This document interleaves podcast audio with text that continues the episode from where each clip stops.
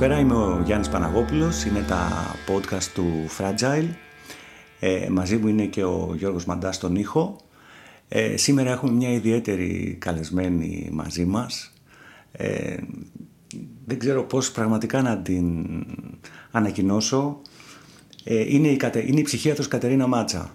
Ε, ένας άνθρωπος που μας τιμά με την παρουσία του, ε, τον παρακολουθούμε, ε, έχει, είναι ψυχίατρος, ε, έχει, ήταν ε, επιστημονική υπεύθυνη της μονάδας απεξάρτησης 18 άνω. Δεν ξέρω Κατερίνα, τα λέω σωστά; Πολύ σωστά. Καλησπέρα καταρχήν. Καλησπέρα, καλησπέρα. Ε, πέρα από τους τίτλους η, τις, και τις ιδιότητες, τις επαγγελματικές, η Κατερίνα είναι ένας άνθρωπος ο οποίος ζει στο παρόν, είναι έντονα δραστηριοποιημένη πολιτικά, έχει άποψη για τη ζωή της, ε, ακολουθεί τη ζωή με τον δικό της τρόπο και την καλωσορίζουμε έτσι με θερμό λόγο και ανοιχτή καρδιά. Κατερίνα, σε ευχαριστούμε καταρχήν που είσαι μαζί μας. Εγώ ευχαριστώ. Καλώς σας βρίσκω. Χαίρομαι πάρα πολύ που είμαι μαζί σας και που έχω την ευκαιρία να συζητήσω γιατί αυτό που λείπει από την εποχή μας είναι ακριβώς ο διάλογος ανάμεσα στους ανθρώπους. Είμαστε σε μια εποχή αποξένωσης των ανθρώπων και πάρα πολύ μεγάλης εξατομίκευσης όλων. Mm-hmm. Μας δίνεται λοιπόν η ευκαιρία να μιλήσουμε και αυτό είναι πολύ σημαντικό. Σε ευχαριστούμε. Ε, ήδη έχεις κάνει έτσι το πρώτο βήμα για την πρώτη ερώτηση. Ε, είμαστε σε, μια εποχή που η επικοινωνία έχει αποθεωθεί, δηλαδή όλοι έχουν κάτι να πούν.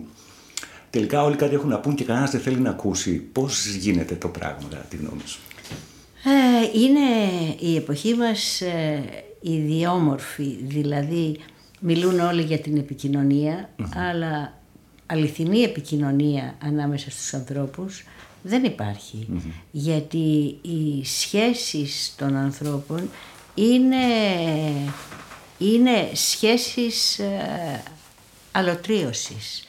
Οι άνθρωποι δεν ε, κάνουν σχέσεις μεταξύ τους ουσιαστικές και από αυτή την άποψη όλα αυτά τα περί επικοινωνίας αφορούν περισσότερο ανταλλαγή ε, πληροφορίας και όχι ε, ουσιαστικής ε, σχέσης, ουσιαστικής συνέβρεσης των ανθρώπων. Ε, με αυτή την έννοια βέβαια χάνεται και το νόημα. Μάλιστα.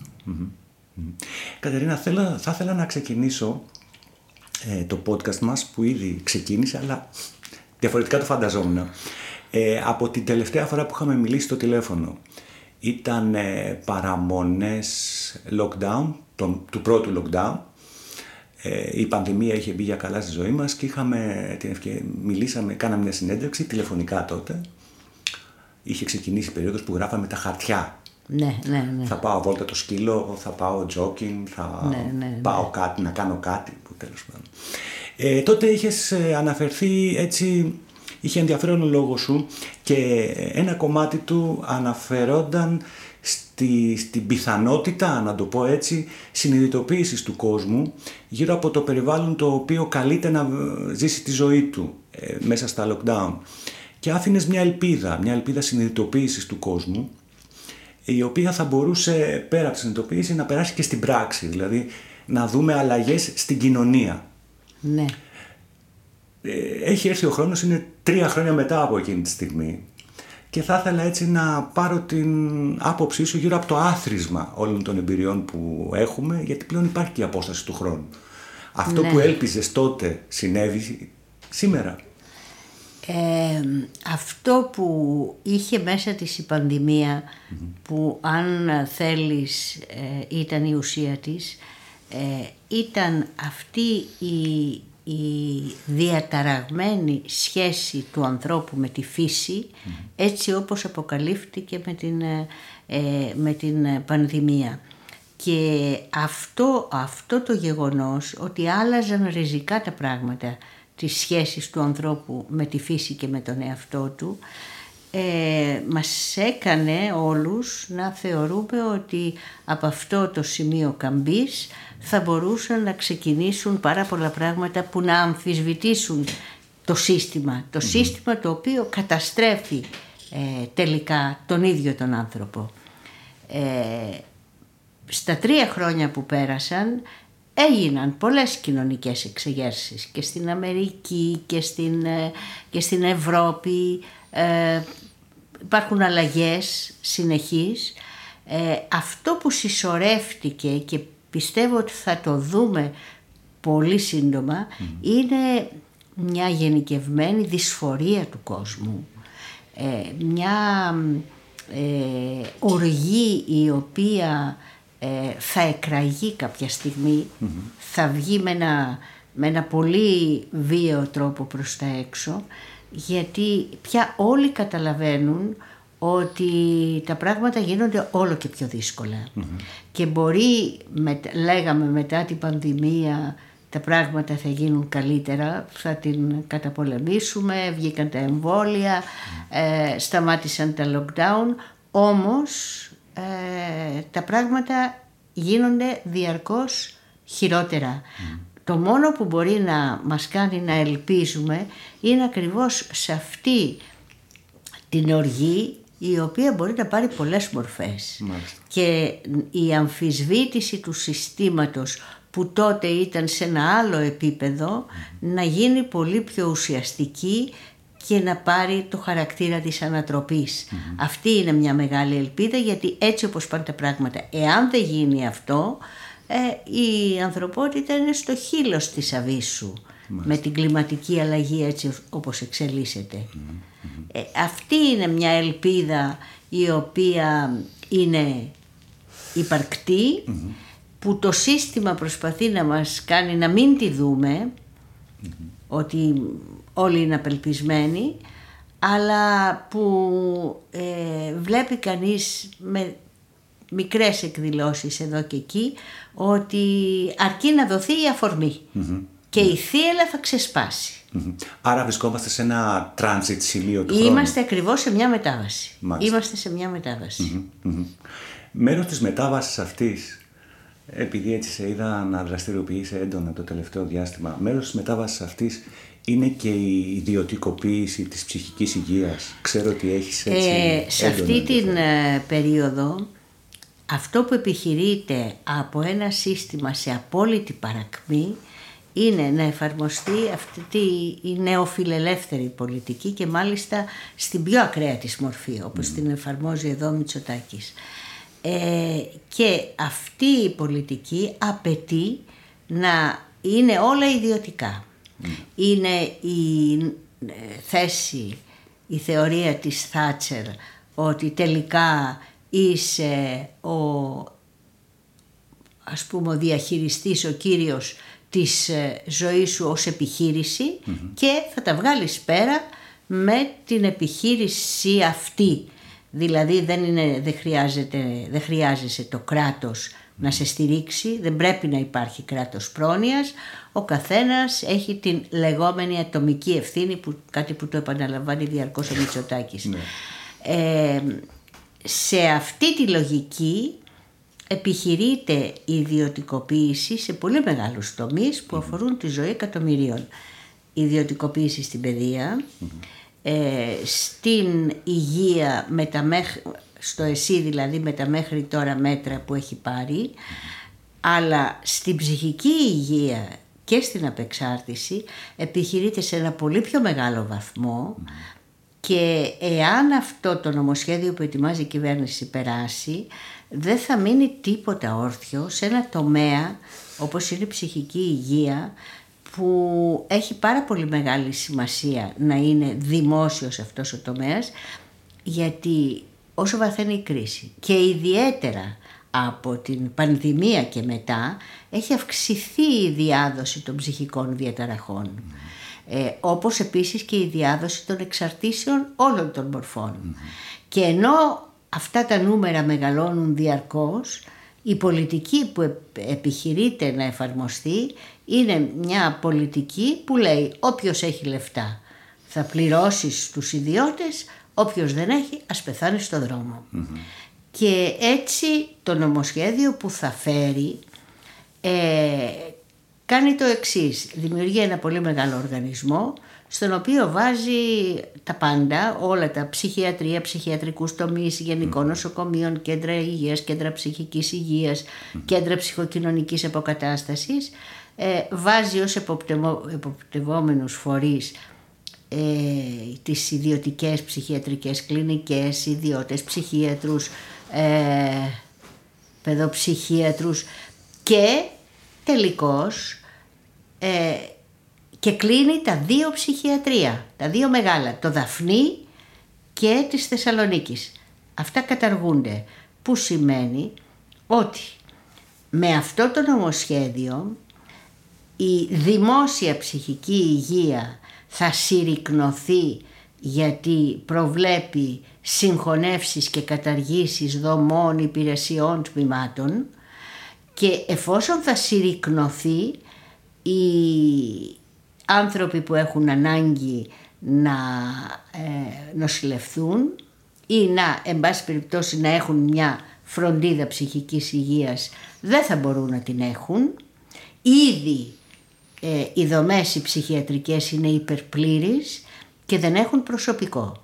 Όταν λοιπόν συγχωνευθούν θα καταργηθούν τμήματα και υπηρεσίες και δομές, θα πεταχτεί το προσωπικό που μπορεί να είναι εξειδικευμένο και, και έμπειρο, θα πεταχτεί στο δρόμο και ταυτόχρονα αυτός ο υπερπληθυσμός που υπάρχει τώρα στα, στις δομές της ψυχιατρικές θα γίνει ακόμα μεγαλύτερο, μεγαλύτερος.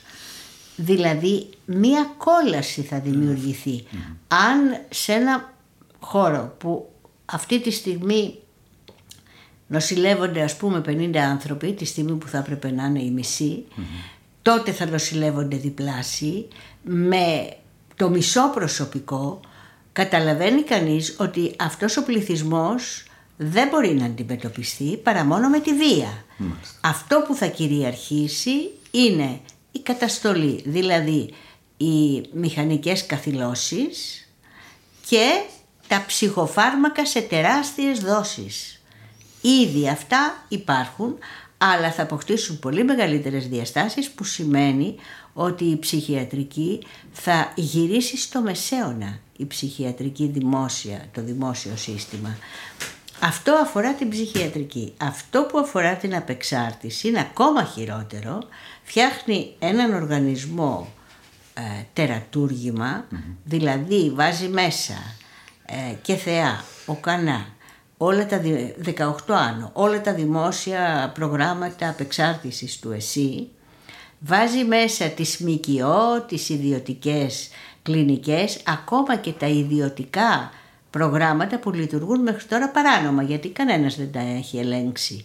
Θα τα νομιμοποιήσει και τα βάζει όλα μέσα σε αυτόν τον οργανισμό ο οποίος είναι υπερσυγκεντρωτικός που από την κυβέρνηση διορίζεται κατευθείαν ο πρόεδρος του και αυτός ο οργανισμός είναι ιδιωτικού δικαίου, νομικό πρόσωπο ιδιωτικού δικαίου, δηλαδή τα δημόσια γίνονται ιδιωτικά. Και η πολιτική που επιβάλλεται είναι η πολιτική του ΟΚΑΝΑ, δηλαδή της χορήγησης υποκαταστάτων. Η προοπτική που ανοίγεται μπροστά στους, ε, στα εξαρτημένα άτομα είναι ή θα μπεις στον ΟΚΑΝΑ και θα μείνεις στην πιάτσα ή δεν θα μπεις στον ΟΚΑΝΑ και θα, έτσι κι αλλιώς θα πεθάνεις στην πιάτσα. Όσοι έχουν λεφτά θα πάνε σε κάποιες και κάποια ιδιωτικά κέντρα που έτσι κι αλλιώς θα ανοίξουν. Και αυτό το κομμάτι που αφορά την απεξάρτηση προβλέπει επίσης συγχωνεύσεις και καταργήσεις τμήματων και υπηρεσιών που σημαίνει ότι τα προγράμματα που λειτουργούν και τα οποία ομογενοποιούνται όλα χάνουν τη φιλοσοφία τους, την, την, τον ιδιαίτερο χαρακτήρα τους, το καθένα έχει την ιστορία του. Όλα αυτά χάνονται, γίνονται ένα πράγμα, ουσιαστικά ένα χυλός και ε, έτσι με τις συγχωνεύσεις χάνουν και το προσωπικό τους. Γιατί αν κλείσουν τμήματα και το πρόγραμμα θα αλλάξει, θα χάσει το χαρακτήρα του αλλά και προσωπικό θα απολυθει Γιατί να μπει ο εξαρτημένος ή η εξαρτημένη σε ένα τέτοιο πρόγραμμα; Που κάποτε ήταν καλό ας πούμε το 18 άνω αλλά τώρα είναι τίποτα, ναι, σαν τον οκανα ε, επιπλέον βάζει έναν όρο ότι η επιλογή του προγράμματος θα γίνεται από μια επιτροπή η οποία θα στέλνει το εξαρτημένο άτομο εκεί που υπάρχει κλίνη. Να σκεφτεί κανείς ότι αυτοί οι άνθρωποι ζουν σε, σε πολύ προηγούμενες διότι δεν μιλάμε για κλίνη, μιλάμε για θέση σε ένα πρόγραμμα. δεν είναι νοσοκομείο, το βλέπουν ιατροκεντρικά εντελώς το πρόβλημα και όχι σαν ένα ψυχοκοινωνικό έκφραση της κρίσης της κοινωνίας και του πολιτισμού. Και αποφασίζουν αυτοί για τα εξαρτημένα άτομα. Ενώ υπάρχουν αγώνες πολύ μεγάλοι επί δεκαετίες για να ε, κατοχυρωθεί το δικαίωμα του εξαρτημένου ατόμου να επιλέγει το πρόγραμμα που του ταιριάζει. Μάλιστα. Με αυτόν τον τρόπο καταστρέφονται τα πάντα. Εάν περάσει είναι ο δοστρωτήρας που δεν θα μείνει τίποτα όρθιο. Και γι' αυτό πρέπει να, να το μάθει ο κόσμος, να το μάθει η κοινωνια Αυτή τη στιγμή οι οικογένειες, όλες οι οικογένειες, από όλα τα κοινωνικά στρώματα έχουν ε, ανθρώπους που είναι εξαρτημένοι με τον ένα ή τον άλλο τρόπο, από αλκοόλ, από ναρκωτικά, από τον τζόγο, από, το, από την τροφή, από το ίντερνετ. Ε, οι άνθρωποι αυτοί δεν ξέρουν. Δεν ξέρουν ότι αν έχουν τώρα μια ελπίδα να πιστεί ο άνθρωπός τους και να απευθυνθεί σε ένα σε λίγο δεν θα υπάρχει πρόγραμμα και να θέλει να μπει δεν θα μπορεί να μπει. Και θα, θα καταλήξεις στα υποκατάστατα. Που σημαίνει καταστροφή. Γιατί υποκατάστατο τι σημαίνει; Παίρνω, παίρνω τις ουσίες και παραμένω εξαρτημένο Είναι συντήρηση της εξάρτησης διότι λειτουργώ όπως παλιά. Απλά οι ουσίες μου είναι νόμιμες, μου τις δίνει το κρατος Βέβαια στις περισσότερες φορές γίνεται παράλληλη χρήση και παράνομων ουσιών. Γιατί έτσι λειτουργεί το εξαρτημένο άτομο. Δεν μπορεί να δει τον εαυτό του καθαρό, χωρίς ουσίες. Είναι η βασική του λειτουργία. Η σχέση του με τις ουσίες είναι μια σχέση αποκλειστικότητας. Ε, αν λοιπόν δεν γίνει μια δουλειά σε βαθος να κάνει αλλαγές στον ψυχισμό του, στον τρόπο που σκέφτεται, που κάνει σχέσεις, που βλέπει τα πράγματα, που οργανώνει τη ζωή του, δεν θα τα κόψει τα ναρκωτικά. Και αν τα κόψει θα τα ξαναρχισει Το θέμα είναι να αλλάξει σαν άνθρωπος. Και η απεξάρτηση είναι μια καταπληκτική διαδικασία που αλλάζει το εξαρτημένο άτομο, το μεταμορφώνει, το κάνει να γίνεται άλλος άνθρωπος, πολύ καλύτερος από ό,τι πριν. Γιατί αυτά τα παιδιά είναι πολύ και γι' αυτό Και επειδή έχουν ευαισθησίες, έχουν χαρίσματα, έχουν κλήσεις, ικανότητες, όταν μπουν σε θεραπεία και καταφέρουν να αξιοποιήσουν τα ταλέντα και τις ικανότητές τους, ε, κάνουν πάρα πολλά πράγματα στη ζωή τους. Το 18 άνω έχουν περάσει ποιητές, συγγραφείς, ηθοποιοί, ε, άνθρωποι που πραγματικά τους βλέπεις και τους χαίρεσαι στην κοινωνία, πολύ άτομα με άποψη, κριτική άποψη μέσα στην κοινωνία ε, και με ψηλά το κεφάλι, αποφασισμένα αυτά τα άτομα να λειτουργήσουν με αρχές, δηλαδή αντίθετα από αυτό που θέλει η κοινωνία, ο καθένας κλεισμένος στο στον εαυτό του, στο καβούκι του, ε, να λειτουργήσουν με την ε, λογική της κοινωνικής αλληλεγγύης και της συλλογικής δράσης. Και αυτό είναι πάρα πολύ σημαντικό. Για την εποχή μας πάει κόντρα στο ρευμα Αυτό δεν θέλει η κυβέρνηση. Η κυβέρνηση πολεμάει τους εξαρτημένους και τις εξαρτημένες και δεν πολεμάει την εξάρτηση. Τι θέλει την εξάρτηση. Και εγώ λέω πολύ συχνά και δεν το λέω μόνο εγώ, ε, ότι ο λόγος που η κυβέρνηση περνάει αυτό το νομοσχέδιο και καταστρέφει την απεξάρτηση εντελώς ε, είναι ότι δεν είναι μονάχα ότι θέλει να μειώσει τις δαπάνες, τις δημοσιονομικές για τα προγράμματα τα δημόσια. Δεν είναι μόνο γιατί εξυπηρετεί τα συμφέροντα των πολυεθνικών του φαρμάκου σε ό,τι αφορά και τις ε, εταιρείες παραγωγής των ψυχοτρόπων φαρμάκων, ε, των ψυχοφαρμάκων αλλά και των ψυχοδραστικών ουσιών, των υποκαταστάτων, ε, δεν είναι μόνο αυτά. Η, ο κύριος κατά τη γνώμη μου λόγος είναι γιατί εντάσσονται σε μια βιοπολιτική. Θέλει να ελέγχει τη ζωή των ανθρώπων σε όλες τις πλευρές. Θέλει την καταστολή ιδιαίτερα των πιο ευάλωτων και γι' αυτό των πιο ανήσυχων κοινωνικών στοιχείων. Να είναι γεμάτο το κεφάλι τους με ουσιες για να μην αντιστέκονται, να μην αντιδρούν στην καταστροφή της ζωής τους. Να καταπνίγουν, να αναρκώνουν αυτή την εσωτερική ένταση, τη δυσφορία που γεννά το γεγονός ότι ζουν σε μια πραγματικότητα που δεν μπορεί να καλύψει τις ανάγκες τους και τις συναισθηματικές και τις πνευματικές. Δυσφορούν οι νέοι σήμερα και ψάχνουν τρόπους φυγής. Οι εξαρτήσεις είναι φυγές. Ναι. Θέλει αυτή τη φυγή η κυβέρνηση για να μην βρίσκονται μέσα στην ταξική πάλι, μέσα στο, στο πεδίο των αγώνων, να μην οργανώνουν τις αντιστάσεις τους.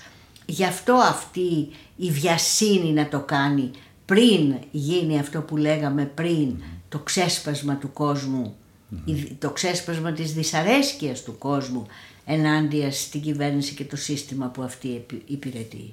Άρα μιλάμε για συγκοινωνούντα δοχεία, δηλαδή είναι από τη μία η δυσφορία του κόσμου και άλλη, από την άλλη είναι η καθοδήγηση της δυσφορίας, αν καταλαβαίνω καλά. Ναι, είναι η, η, η χειραγώγηση μιας ε, καταστασης ε, η στροφή των νέων προς αυτή την κατεύθυνση, Μάλιστα. Ε, ώστε να μην πάρουν την κατεύθυνση του αγώνα. Μάλιστα. Γι' αυτό δεν είναι ναι. τυχαίο, ας πούμε εγώ τη Δευτέρα θα μιλήσω στην, ε, στο Πανεπιστήμιο Δυτικής Αττικής που ήταν το παλιό ΤΕΙ Γάλεο, ναι. όπου οι φοιτητές που έχουν κάνει κατάληψη οργανώνουν εκδήλωση για την ιδιωτικοποίηση στην παιδεία, την ιδιωτικοποίηση στην ψυχική υγεία και την απεξάρτηση. Τα συνδέουν οι ίδιοι αυτά γιατί πραγματικά είναι το ίδιο υπόστρωμα. Ακριβώς. Ε, ξέρεις ποιο είναι όμως το θέμα ότι το νομοσχέδιο αυτό το πιθανότερο είναι να περάσει.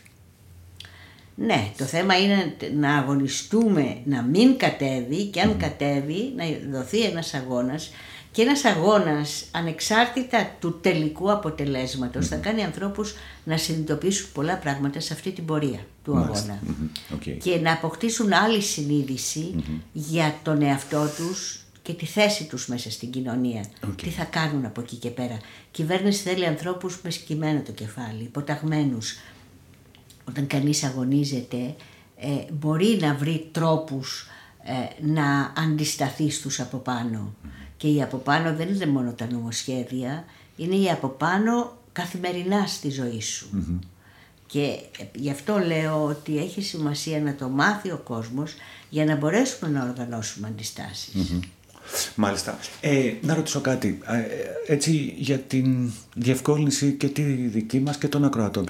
Πότε είναι να, να ψηφιστούν, συγγνώμη, πήγα να πω ψηφιστούν, να ψηφιστούν αυτά τα... Ε, μέχρι στιγμής οι πληροφορίες λένε ότι το επεξεργάζεται και κάποια στιγμή θα το κατεβασει Ε, έχουν τόσο πολύ ε, ετοιμάσει αυτό το, το πλαίσιο, που έχουν πει ότι έχουν βρει και τον πρόεδρο. Θα είναι ο νυν πρόεδρος του ΟΚΑΝΑ. Μάλιστα. Για τουλάχιστον το πρώτο Ε, βιάζονται δηλαδή ακριβώς γιατί φοβούνται ότι όταν ξεσπάσει κοινωνική θύελα δεν μπορούν να περνούν τέτοια Και γι' αυτό υπάρχει μια αποσιώπηση των πραγματων Απλά πριν από τα Χριστούγεννα ο Βαρτζόπουλος, ο υφυπουργός, ο οποίος είναι και ψυχίατρος. Ε, υφυπουργός Υγείας, έτσι. Υγείας και το παρουσίασε στο 18 άνω πήγε αυτός και το παρουσίασε. Ε, φαντάζομαι και στα άλλα δημόσια προγράμματα. Ε, απλά το παρουσίασε ωραιοποιώντας το βέβαια. και διέρευσε, τώρα έχει διαρρεύσει και είναι στα χέρια μας επίσημα, δεν το έχουν δώσει. Α, μάλιστα. Το επεξεργάζονται λένε νομοτεχνικά. Δεν ξέρω πότε θα κατέβει, αλλά θέλουν να μην μιλάει κανένας γι' αυτό. Και έτσι να δημιουργήσουν τετελεσμένα γεγονότα. Μάλιστα. Να υποθέσω ότι δεν έχει υπάρξει Καλά, δεν έχει κατατεθεί κιόλας, αλλά δεν έχει υπάρξει έστω και ένα στοιχειώδης διάλογος με την ιατρική κοινότητα όχι, γύρω από τις προθέσει κτλ. Όχι. Ε, το παρουσίασε ως τετελεσμένο. Μάλιστα. Δεν δέχτηκε αντίλογο. Mm-hmm. Ναι. Όπως ήταν το. Μάλιστα. Οπότε είμαστε στην εποχή που οι άνθρωποι είμαστε αριθμοί, δηλαδή πάμε προς το ναι. απόλυτο πλέον, έτσι. Αυτό θέλουν. Αυτό θέλουν. Ναι. Θα τους αφήσουμε; Ναι, ναι, ναι. Θα Έλα, τους αφήσουμε; Κατερίνα, ο λόγος σου είναι πάρα πολύ έτσι, πυκνός και εμπεριστατωμένος. Ε, κλείνοντας την συζήτησή μας αυτή, έτσι, τη σύντομη μας συζήτηση, θα ήθελα να σε ρωτήσω το εξής. Σε τι ελπίζεις; Στην επανάσταση, την κοινωνική. Αυτό είναι, αν θέλεις, η πηγή της έμπνευσης. Ναι της δικής μου, του Σάβα, νομίζω της γενιάς μας, κάποιων ναι. ανθρώπων της γενιάς μας, της γενιάς που έζησε το Μάη του 68 ε, και πιστεύω ότι ιδιαίτερα δύσκολες εποχές όπως η σημερινή ε, μπορούν να εμπνευστούν από όλη αυτή την ιστορία την επαναστατική ναι. την, ε, που έχει πολλούς σταθμούς. Σαφώς, ναι. Πάρα πολλούς σταθμούς και που ελπίζω ότι θα τα ζήσουμε αυτά. Και εμείς οι μεγαλύτεροι, αλλά και εσείς οι νεότεροι. θα τη ζήσετε την Επανάσταση. Μακάρι και, και εμείς από τη μεριά των νεότερων ευχόμαστε και οι νεότεροι μας να τη ζήσουν αυτή την ναι, κατάσταση. Ναι, νομίζω ότι τα παιδιά στους δρόμους ονειρεύονται μια άλλη, καλύτερη κοινωνία, μια ανθρώπινη κοινωνία.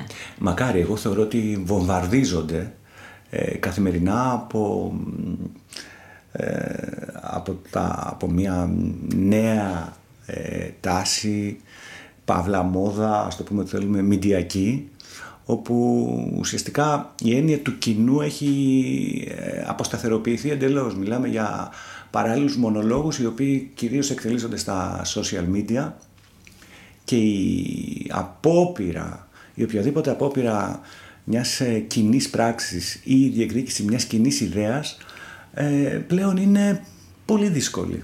Έτσι πιστεύω εγώ. Λοιπόν η νεολαία μπορεί να βομβαρδίζεται, αλλά από την άλλη μεριά αν, αν δούμε τους στίχους των ραπ τραγουδιών Σαφώς. είναι κοινωνική κριτική, πολύ βαθιά κοινωνική ναι. κριτική. Έτσι. Και όταν ο Λέξ ή οι υπολοιποι ε, μαζεύουν δεκάδες χιλιάδες κόσμο Μέσα. Στην, ε, Συμφωνώ. στις συναυλίες τους, κάτι λέει αυτό. Ναι. Αυτή η νεολαία δεν βολεύεται μέσα στα σχήματα που φτιάχνει το σύστημα για να τους παγιδεύσει. Ναι. Δεν βολεύεται. Ε, κάποια στιγμή θα γίνει έκρηξη. Ε, λοιπόν, αυτή ήταν η συζήτησή μας, Παύλα Podcast, συνέντευξη. Ε, πείτε το όπως θέλετε. Ε, η Κατερίνα Μάτσα μαζί μας έτσι, μας τίμησε με την παρουσία της, να το πούμε αυτό. Την ευχαριστούμε πάρα πολύ. Εγώ ευχαριστώ πολύ. Έτσι, ελπίζουμε, μας διαφώτισε γύρω από ένα θέμα που νομίζω αφορά όλους μας με τον έναν ή τον άλλον τρόπο. Το είπε άλλωστε και η ίδια ότι σίγουρα εμείς, εσείς εκεί έξω έχετε κάποιον άνθρωπο ο οποίος έχει ε, σχέση με τον εθισμό, να το πω έτσι, είναι δόκιμο. Ναι, ναι, ναι. ναι. Ε, Κατερίνα, σε ευχαριστούμε πάρα πολύ για το χρόνο σου. Εγώ ευχαριστώ. Ε, είμαι ο Γιάννης Παναγόπουλος, δίπλα μου είναι ο Γιώργος Μαντάς. Ε, σήμερα στην ηχοληψία είναι τα podcast του fragilemag.gr ε, Μέχρι το επόμενο podcast σας... Χαιρετάμε. Σας χαιρετούμε. Να είστε καλά, ευχαριστούμε πολύ.